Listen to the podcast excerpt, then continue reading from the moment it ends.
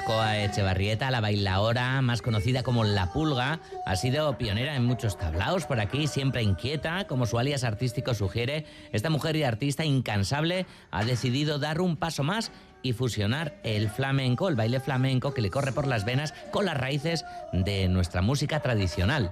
El chacún, los taconeos, las guitarras y los quejíos forman parte intrínseca del nuevo espectáculo que lleva por título Arima Berriquetan.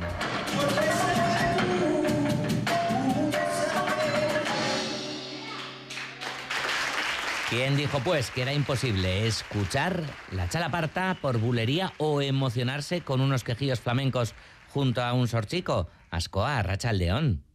Caiso, Arracha León. Bueno, Ascoa, eh, se emociona, ¿no? La gente, ¿no? Con todo este mix, esta, esta fritura que haces, ¿no? Eh, bueno, sí, la verdad que, que bueno, la fusión esta de, de chalaparta y flamenco, en realidad es un proyecto que se llama Berriquetan, que lo empezamos igual pues hace como 10 años por lo menos.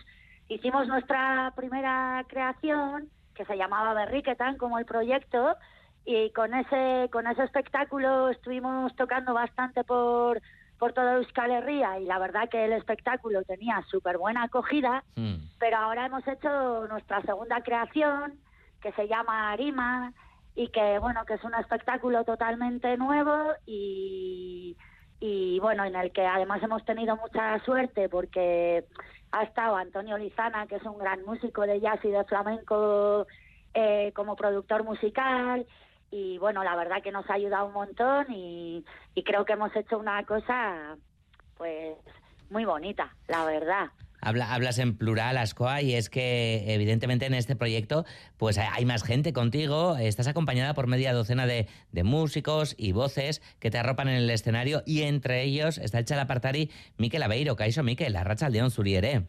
Caixo, Arracha León. Bueno, Miquel, si algo habéis demostrado es que la música ¿no? y el arte no saben de fronteras ni de limitaciones culturales tampoco, ¿no? Que va, que va. Al final yo creo que todos estamos conectados, estaremos lejos unos de otros, pero al final la cultura popular y todo está unido, Mm. al final. Bueno, eh, como bien decía Ascoa, ¿no? Eh, Berriqueta nace, pero nace hace, hace mucho tiempo, ¿no? Eh, ¿A, a, a- a cuándo hay que remontarse en el tiempo? Pues yo creo que sí, serán más de 10 años, 12, 13 años ya será. Sí, como siempre luego la cuenta se va perdiendo.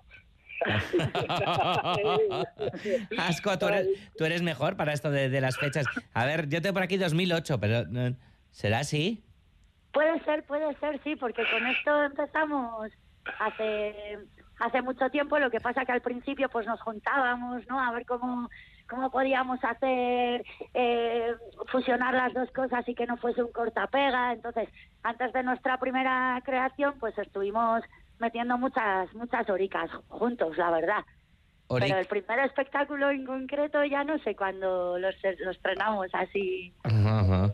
Ahorita casi también se ha ido sumando, ¿no? Eh, bastante gente eh, a lo largo de, de los años, de los proyectos y, y de toda eh, esa experimentación. ¿Es un proyecto abierto, el, el de Berriquetan, para que se vaya sumando la gente? ¿O cómo es que se han ido sumando, yo que sé, Aitor Corte, Miguel Linares, Eider Lorza y Ángel López del Toro, por ejemplo? A ver, a ver.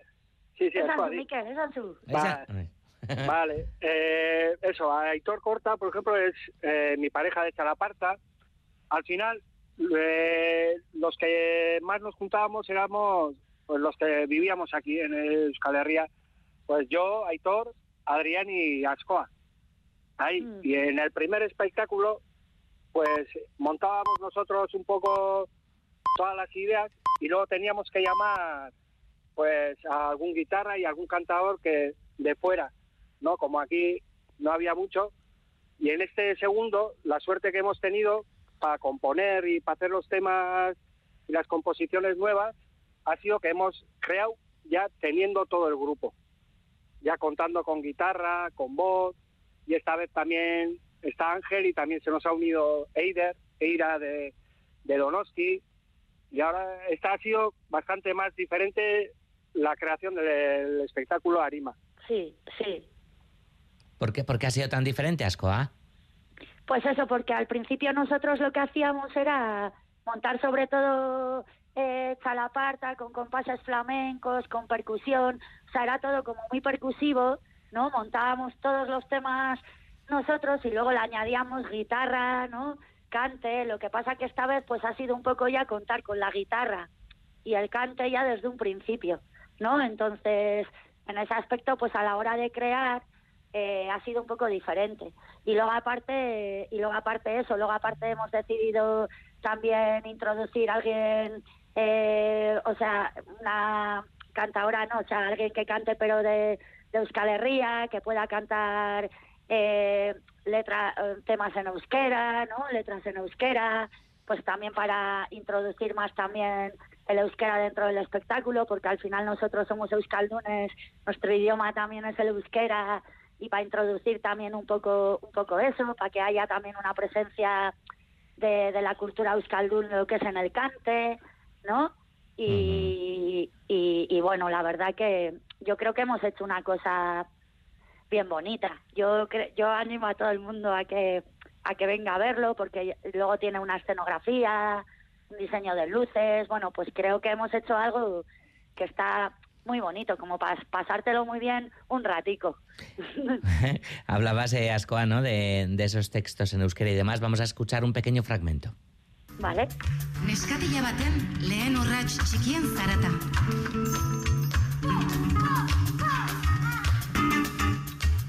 Andres zahar batek oinpean bilduta daroan mapa. Piztia ama, sasitzan iztariei atzaparka. Emakumeen oinotxak. Lau, sei, zortzi, amarraka.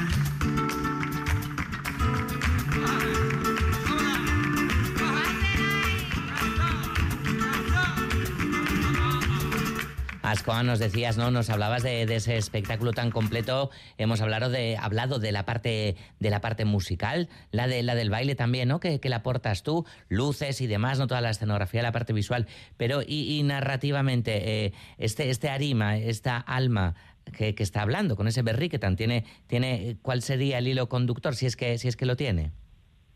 Eh, bueno, el hilo conductor yo creo que es como la fusión de las dos culturas, ¿no?